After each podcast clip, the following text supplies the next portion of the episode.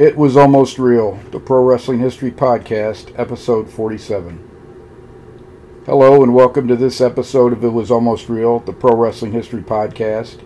And this is the podcast dedicated to professional wrestling history from 1870 to 1920, although sometimes we range uh, farther than that, particularly when we're covering stars of the 20s that are still wrestling in the 30s, 40s, and 50s. My name is Ken Zimmerman Jr., and I'm not joined by my normal cohorts this week, and this is actually was not planned to be episode 47. The original episode 47 is going to come out as episode 48, but we had to record this that podcast on Skype because after the last episode that we released, episode 46, which was me and my cousin Dan, Dan went into the hospital the following day, and he's been on the injured reserve ever since. So, he's great news is he's on the mend. He's healing up quickly, and we will be back in the Million Dollar Studio here in probably about three to four weeks. But until that time, we've got to do a couple workarounds with the uh, Skype. And so we have the file. I'm going to process it, and that will be episode 48. I'll record a new intro for it to explain to people on that episode what's going on. So this week is going to be a, a solo episode, and I'm going to go into a little bit of an update. And the review is kind of going to serve as the main topic for the discussion this week because I'm going to review the wrestling match between 52 year old Jim Londos, the biggest box office star in the history of professional wrestling, and Primo Carnera, who was the world heavyweight boxing champion from June of 1933 to June of 1934. But both of the, well, I don't know that Carnera ever had a prime, but Londos is well past his prime in this video. And it shows one of the problems of professional wrestling, particularly today, but even back then, is when there is no video of a person when they're in their prime, and then you see a video where they're in their early 50s and clearly not in their prime anymore. You ask yourself, well, what was the big deal about this person? Why was everybody so enamored of them? And it's because we never got to see them at their prime or in the context of the place where they were really over. We're only seeing them at the tail end of their career it would be like seeing uh, Chris Jericho in his last two years in AEW when he is in his uh, early 50s as and not having ever seen the WCW Chris Jericho when he got over despite that company's best efforts to keep him from getting over or his run in WWE where he was the first undisputed champion. So that analogy helps you uh, to understand it. I announced on the what is going to be episode 48 that just about all of the books that I've written on Amazon are now uh, going to be available on audiobook. Amazon has started a beta program where you can use virtual voice to uh, narrate your audio or your uh, print books. And I originally bought the microphone not to do a podcast, but to record my books on audio. But it takes quite a bit of time. I've never really had the time to sit down and, and be able to do that. Well, this program made that possible. And I originally, I was just going to listen and see what it sounded like because we had some trainings at work that were virtual voice for a few years ago, and it was terrible. The virtual voice did not sound like a real person, and it would like put you to sleep within just a few minutes because it was just the monotonous, robotic voice talking to you. So I opened the first book and I was like, if that's what it sounds like, I'm just going to stop and um, I'll eventually one day have the bandwidth and time to be able to put the books on audio like I always wanted to. But these virtual voices are pretty good. They sound like real people. So I've been converting all of those I'm not converting them. Well, I guess I am converting them to uh, audio format on Amazon over the last month. So by the end of February, and this episode is going to come out on Monday, February 26, which means that the original episode is going to come out on Monday, March 4th. All of the books that are going to be available on audiobook, which is almost all of them with, with there's like three or four that are so short they didn't really qualify and I didn't wasn't going to go back to republish them to get them where they were eligible. So those books won't be available on audio unfortunately. They are still available in ebook and print. But out of the 21 or 22 titles, I would say 17 of them probably are available in audiobook. So you're talking the two family history books or not, and then there's like three or four. They're mostly St. Louis history, or the one book that I had published on Theodore Roosevelt's uh, third party campaign in 1912. Other than that, I think almost all of the books are available on audiobook on uh, Amazon. So if you always wanted to check out one of the books, but you didn't want to read it, you wanted to listen to it, you'll now have that uh, option. I think that's it for any updates as far as books and conversions and all of that. Um, I announced a few weeks ago that I was going to try to do two books at the same time but I don't think that that's really feasible. I, I think it's better just to focus on one, complete it, and then move on to the next project. So I have already promised people that I am going to finish the uh, Chief Desmond book. That will be my last St. Louis history book. And I'm hoping to have that out. Well, April's probably too soon. Maybe Mayish, Juneish time frame. And then the next uh, combat sports book, which will almost assuredly be professional wrestling, would come out in maybe the fall of next year, depending on how much I'm able to get accomplished. So, in my day job, which I love and I will never leave, um, we're getting ready to go into recruitment during the summer. The summer is really our busy time from about May to September. So I'm pretty much only writing on the weekends during that time and I don't have the kind of time and bandwidth that I normally do during that period, which I'm not complaining about. We handle some of the most important tasks we do um, during the summer, so I, I need to be uh, focusing on that as well. Or I need to be focusing on that more than I need to be focusing on other things, I should say. So I'm, I'm thinking the fall of next year. And right now, the project I'm planning on doing is Ed Strangler Lewis from 1916 to 1920. Once I've completed that research project, I've pretty much co- covered Lewis's career pretty uh, thoroughly. And I, I, did the same thing with Gotch, and I did the same thing with Zbyszko. So then it's really um, Stecher maybe next, or John the Nebraska Tiger Man Pesek and the subject of our uh, podcast today, Jim Londos, I will not do a book on Jim Londos, his entire career. And besides that, I was listening to a podcast the other day, uh, Shut Up and Wrestle, Brian R. Solomon's podcast, where he was interviewing a historian that writes for Slam Wrestling, Steve Johnson. Steve Johnson's just done a book on Londos and his uh, you know career. So uh, I would recommend go read that. If I do a book about Londos, it will only be focused on his time in St. Louis during the 1920s when he really became a national star.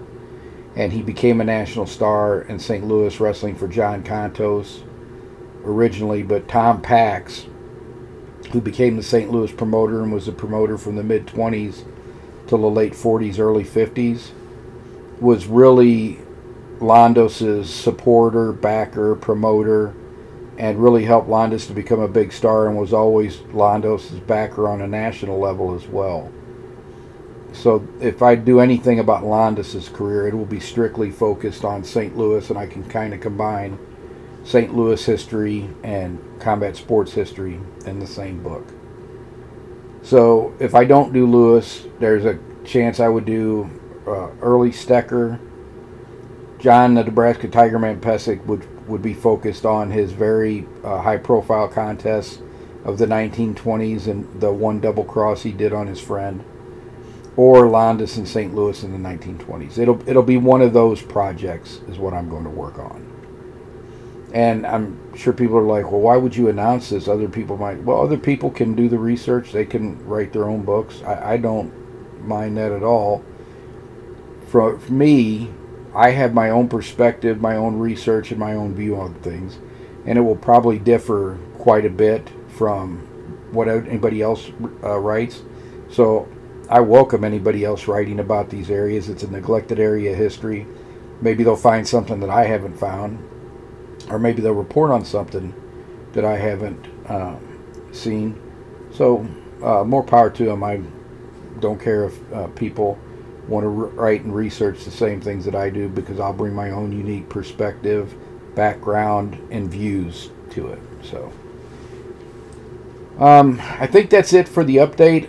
Well, let me we cover uh, Elimination Chamber because we recorded episode 48 on Saturday, February 24th, and I had watched about four of the matches from Elimination Chamber so I've had a chance to watch the last two now, so I guess I'll go ahead and cover them. If you have not watched the event and you don't want to see that, you know, skip ahead a few minutes or stop listening to it now, go watch the show and then come back.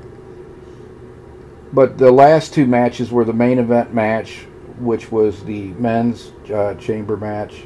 I'm sorry, the co-main event, because the main event was actually Rhea Ripley versus Nia Jax which that should have been the main event. Rhea Ripley is the biggest star in Australia, probably one of the top three or four biggest stars in professional wrestling now. Period.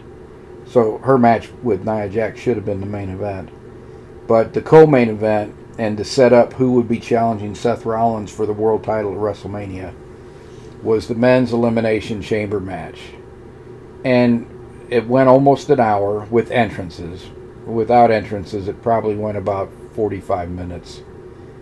But all in all, I think this is another Paul Triple Triple H Levesque has made very few bad moves since he's taken over WWE. And I say it quite a bit, but it's it makes sense. He seems to know how to promote certain people my only complaint with um, Triple H, and I know Shawn is Shawn Michaels is very involved in the content as well. They have a tendency to fall in love with people and try to get them over, even if they're not somebody that the fans are really uh, adapting to.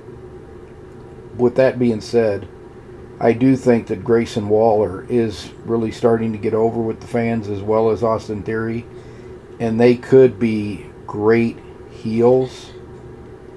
But somebody please get uh, or, uh, Grayson Waller a new outfit.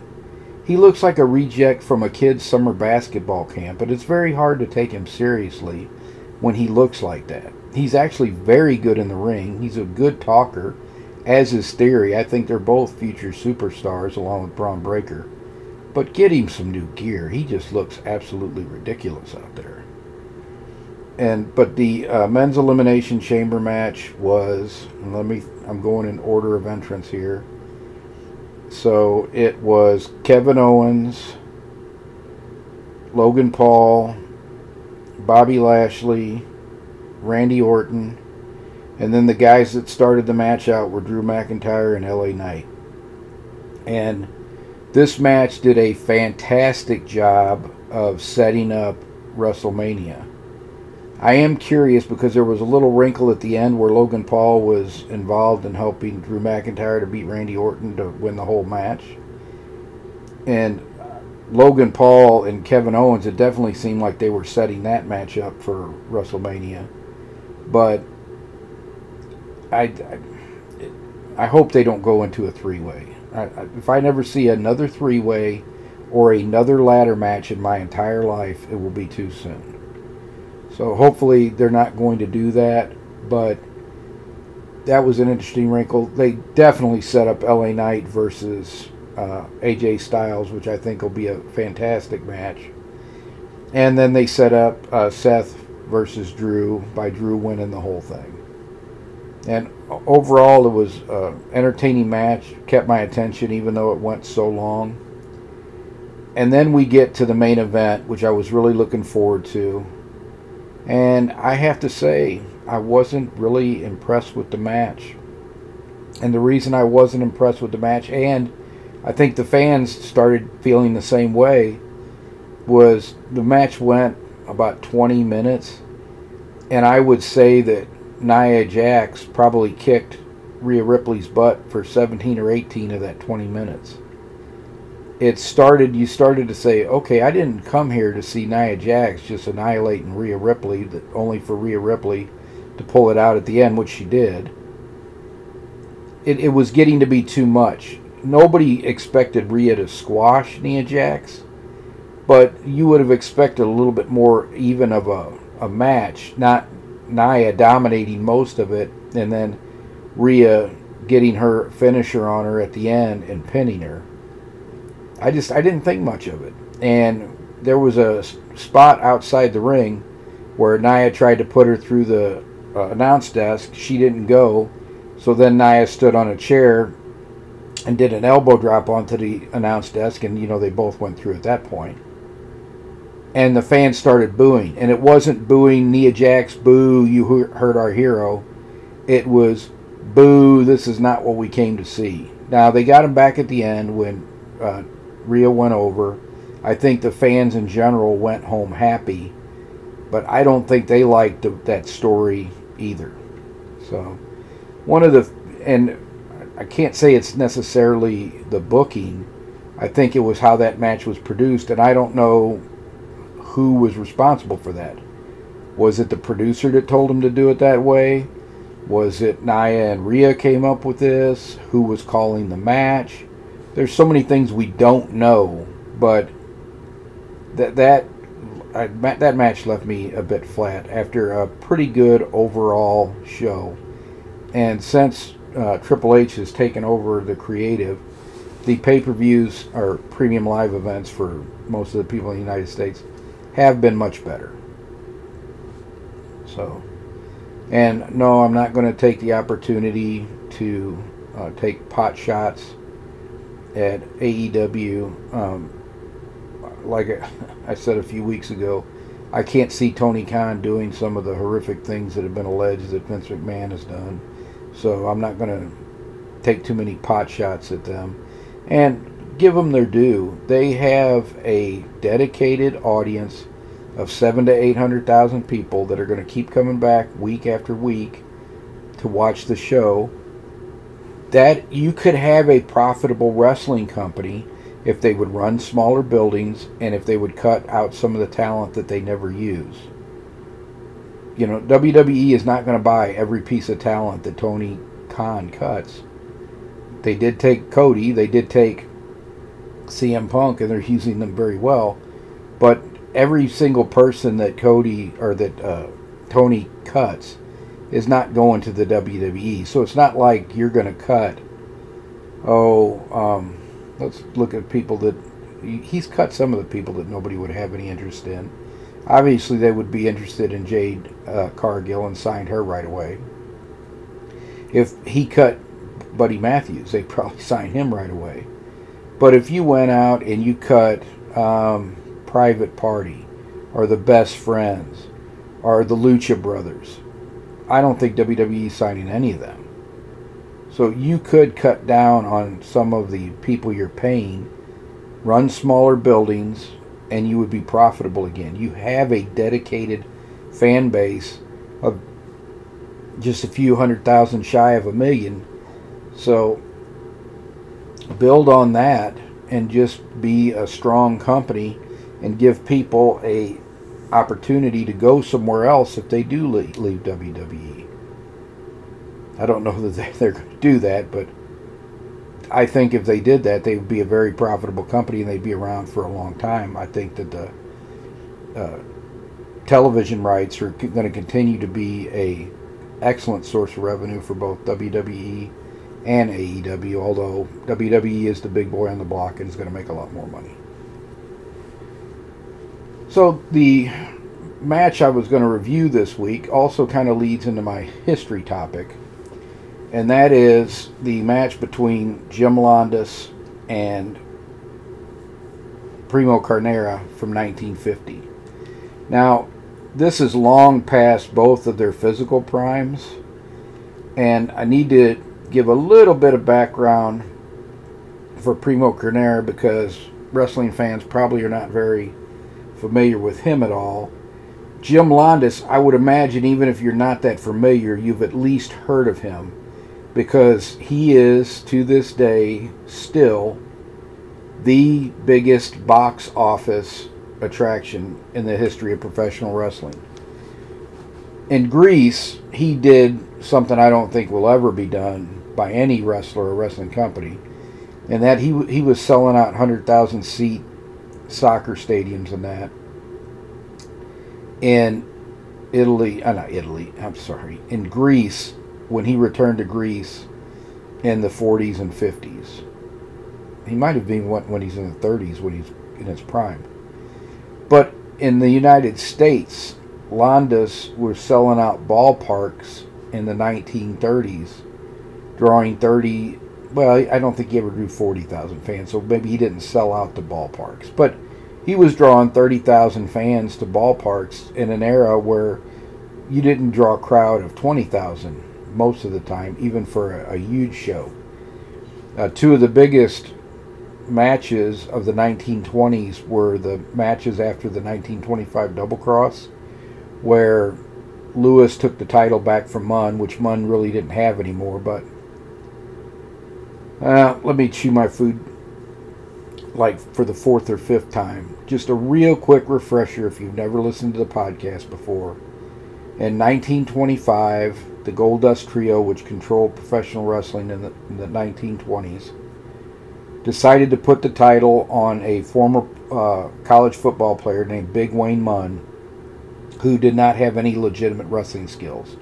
He had been taught how to perform a match well enough to have a match, but if a wrestler really uh, wrestled him, he would lose. He had no wrestling skills.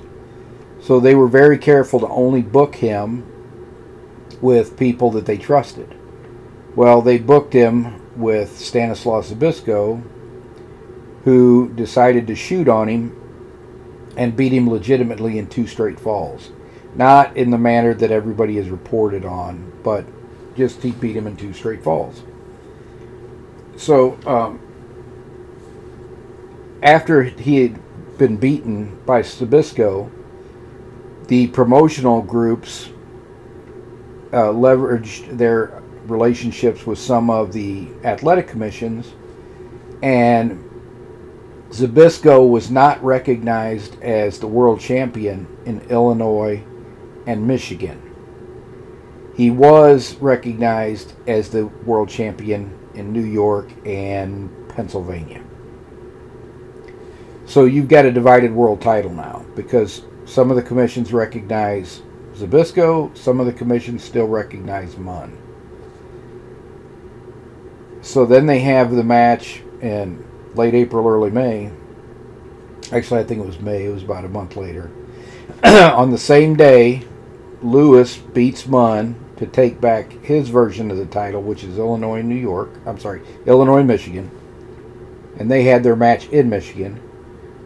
Joe Stecher wrestles Zbyszko, the recognized world champion in New York and Pennsylvania, in St. Louis at St. Louis University's field. And Stecher beats Zbyszko for the title. So now Stecher's the champion of Pennsylvania and New York. Lewis is the champion of Illinois and Michigan. The reason I brought that up is because those matches were some of the biggest matches of the 1920s, and they drew 17,000 fans to the match in Michigan, and it was slightly more in St. Louis. I want to say it was 19,000 fans to SLU Field in St. Louis. Those were huge crowds. Crowds, you had a very good crowd in the teens and 20s. It might be 10, 12,000 because they drew 30,000 fans to the second Gotch Hackenschmidt match. But that match so turned fans off, it was hard to draw those kind of crowds anymore. I'd say the typical crowd was more in the 1 to 8,000 range. really big matches, you might get five figures, low five figures, 10, 12,000 people. So when they did the 17 and the 19, that was huge. They didn't do that again until the 30s with Londos. Because again, people were disgusted by the politics of you had somebody clearly beat the champion in two straight falls and two commissions say he's not the world champion. People could see it for the corruption that it was. So again, wrestling hurts itself and it's not drawing that many fans until Londos comes along in the 30s. Londos is drawing 30 to 30. I think the biggest crowd he got was 34,000 to see him wrestle uh, Ed Strangler Lewis in 1934. And I can't remember if it was the Polo Grounds in New York or Wrigley Field in Chicago. But it was one of those venues.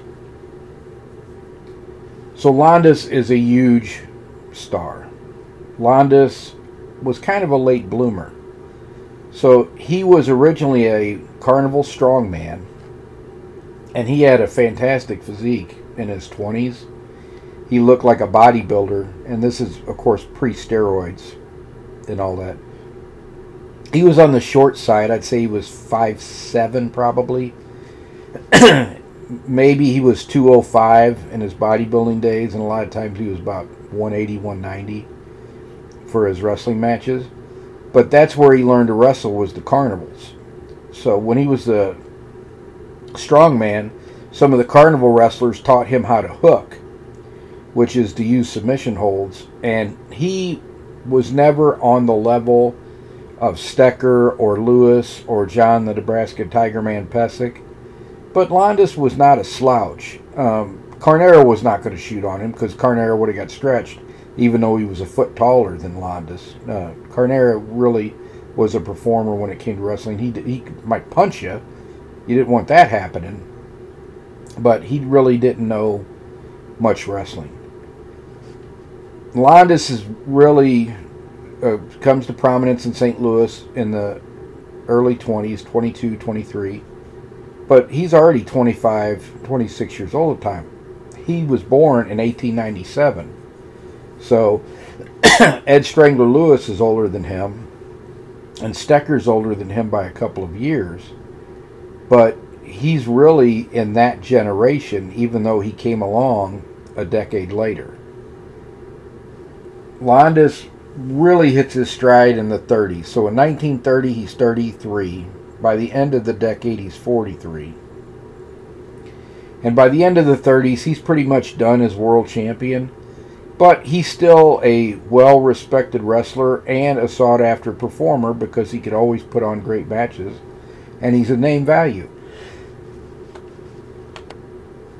So now let's talk about Carnera. Carnera was a boxer who came from Italy in the early 1930s, late 1920s, to challenge for the World Heavyweight Boxing Championship. And there's a lot of question as to how many of his matches were fixed and how many of his bouts were contests because the mob controlled Carnera's contract and managed him. Carnera to this day still has the record for knockouts for a I think he had 89 wins and 72 of those were knockouts. And he was a big strong guy. I mean he was 6 I'd say he was at least six five or six six. They probably said he was bigger. And he was all of 260 pounds probably and he was pretty muscular. Again, pre-steroid era, he's a pretty muscular guy. And he becomes the world champion by beating uh, Jack Sharkey. And there was always some question about that fight because uh, Carnera steps on Sharkey's foot and hits him and knocks him out. And Lou Thesz swore to his dying day that that was a work. And it, I mean, he was controlled by the mob. It could have been, but I sparred lots of guys, and my old training partner, his fa- favorite tactic was to step on your foot before he moved in to hit you. and you can't get away when they step on your foot like that. So it could have happened legitimately. It, it could be some kind of a dive. We'll never really know what was legitimate and what was not. But he's a fairly active champion, and he held the title for a year until he fought Max Baer, who will also figure in, in this wrestling match. But Max Baer was uh, kind of known as the, the clown prince of boxing. He was a cut up in a card, and he had tremendous knockout power, even though he was five or six inches shorter than Carnera, and probably 50 pounds, weighed 50 pounds less. Baer could knock you uh, stiff with his punches. He was a heck of a puncher. And he basically just knocked Carnera uh, silly. Carnera was never a smooth boxer. He's kind of a plotter and, you know, not pretty to watch. But, you know, his thing was power. Well, he fought somebody who was powerful and could slip his stuff. And Max Baer kind of annihilates him. Baer holds the title for a couple years.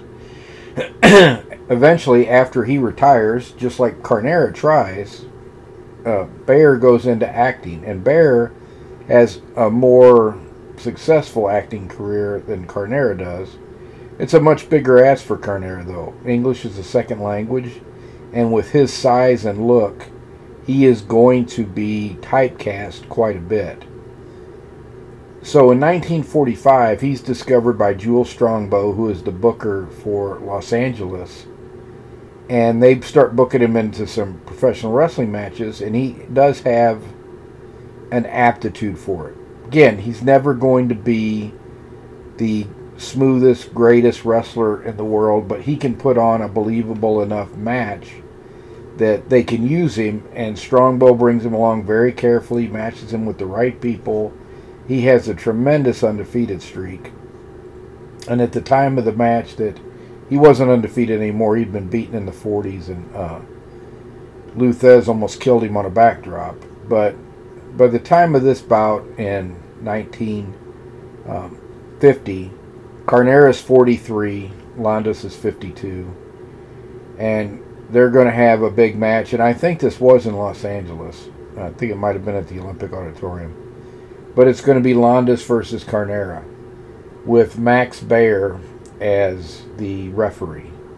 Now, you may not have remembered seeing Max Baer as an actor, but a lot of people will have seen him and his son in syndication because Max Baer Jr.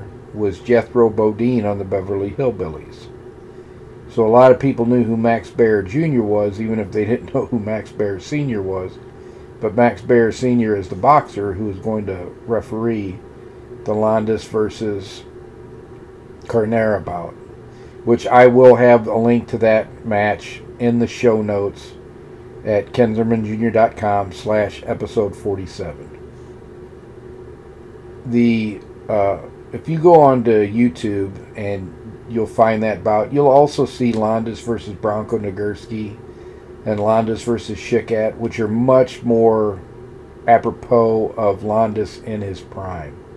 So if you want to see an example of Londos closer to his prime, when he takes on Shikat, he's definitely in his prime. That's the 1930s, so he's 33 years old.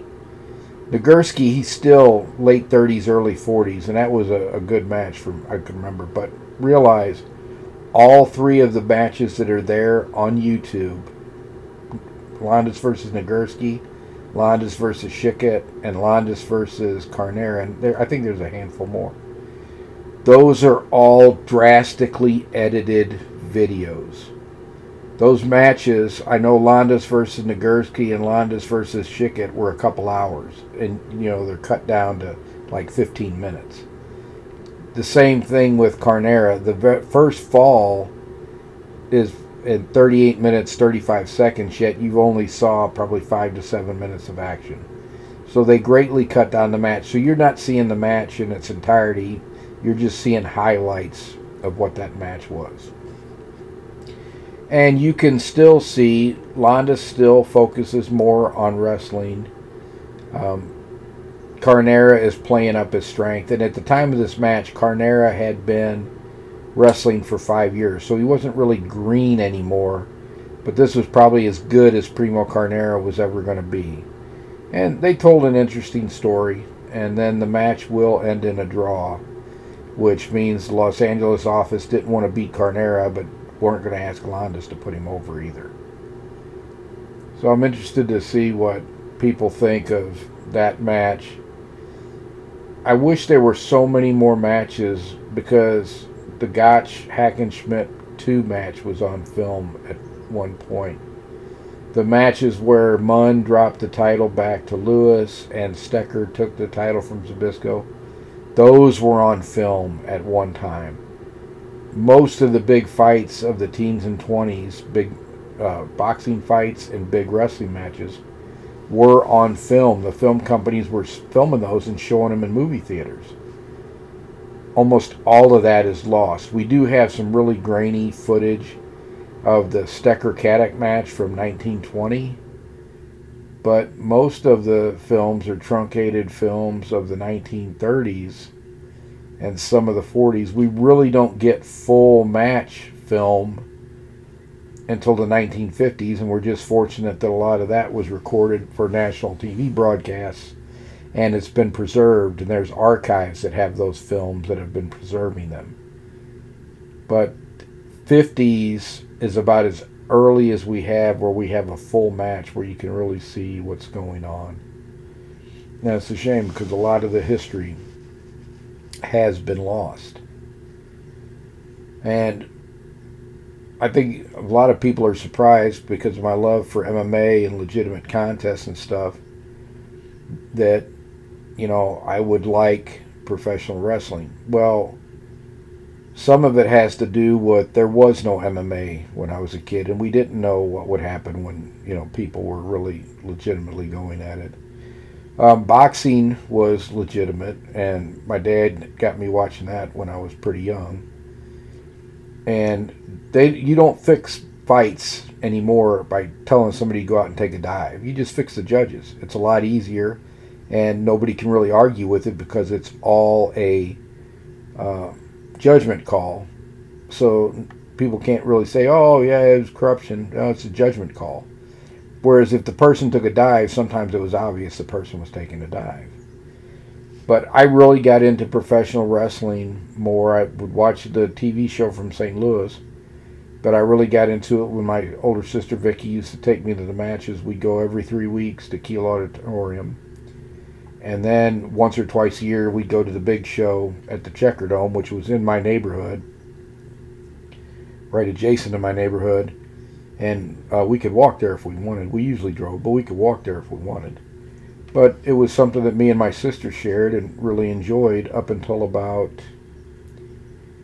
84, 85 maybe. By 85, the wrestling I liked was pretty much dead. Um, Crockett was still fairly decent. But I fell out of love with pro wrestling for quite a while when I had discovered MMA again in 2005. And then that coincided with all the garbage of the Attitude Era when we should have really seen how sick Vince McMahon was back then. And I had fallen out of love with watching it, and I fell in love with MMA. I think the problem with MMA today is it's just too saturated. There are so many fighters and so many fights, and you don't have, in my mind, the big personalities like you used to have with a Chuck, Iceman Chuck Liddell or a Tito Ortiz. You know, the uh, Andrei Arlovskis. The, those bigger personalities are kind of gone, and the ones that are out there like a Colby Covington, you can't stand. And truth be told, I couldn't stand WWE. I quit watching it for years. I finally came back and started watching NXT at the recommendation of someone, and it was closer to the stuff that I used to like. And now with WWE and Paul Levesque in charge, it's going back to being something that's enjoyable to watch. Yes, it's prearranged. So is all the TV you watch for the most part. Uh, sporting events aren't, but you know, we also know that from history that World Series have been fixed and other things have been fixed. So for the most part, when we watch a sporting event like baseball or football, we are just going to assume that it's a legitimate contest, but we really don't know if because of gambling or something else, somebody's working with somebody to adjust an outcome. But to me, pro wrestling is just another art form that art form that you would like to go watch, you know, like a play or a uh, exhibition of any kind. So, but I can't say that I, I'm a fan of pro wrestling like I was when I was a kid. I'm more a fan of pro wrestling history and reading about things and discovering was this legitimate, was that legitimate? I don't know, maybe. Um, and making judgment calls based on what you can find out. It'd be a lot easier if we had film, though. I guess that's the point that I was going around my wrist to get to my elbow was if we had those films, it would be easier to research and look at and go, yeah, I don't think so, or yeah, I think so. But we don't. So we do the best that we can with the written accounts that are out there. And so this was going to obviously be a little bit shorter because I'm here by myself and the um, next episode we've already got recorded. It will be episode 48 instead of episode 47. It'll be out on the 4th, and on that, I set the record straight on the uh, a couple of the things I said about William Muldoon. I wasn't wrong, but I had missed a couple of things that I heard when I was putting that audio or that book on audio. And then our main topic on that next podcast is going to be where do some of these wild stories come from? And it's usually the wrestlers or the promoters.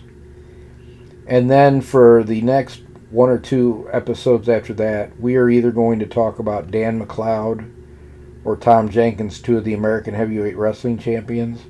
And we might talk about one on one podcast and one on the other because they're two of the more important professional wrestlers of the late uh, 19th century and early 20th century, but I think they're much less well known than Farmer Burns or Frank Gotch or Ed Strangler Lewis. So we're going to talk about those two champions in some of the upcoming podcasts.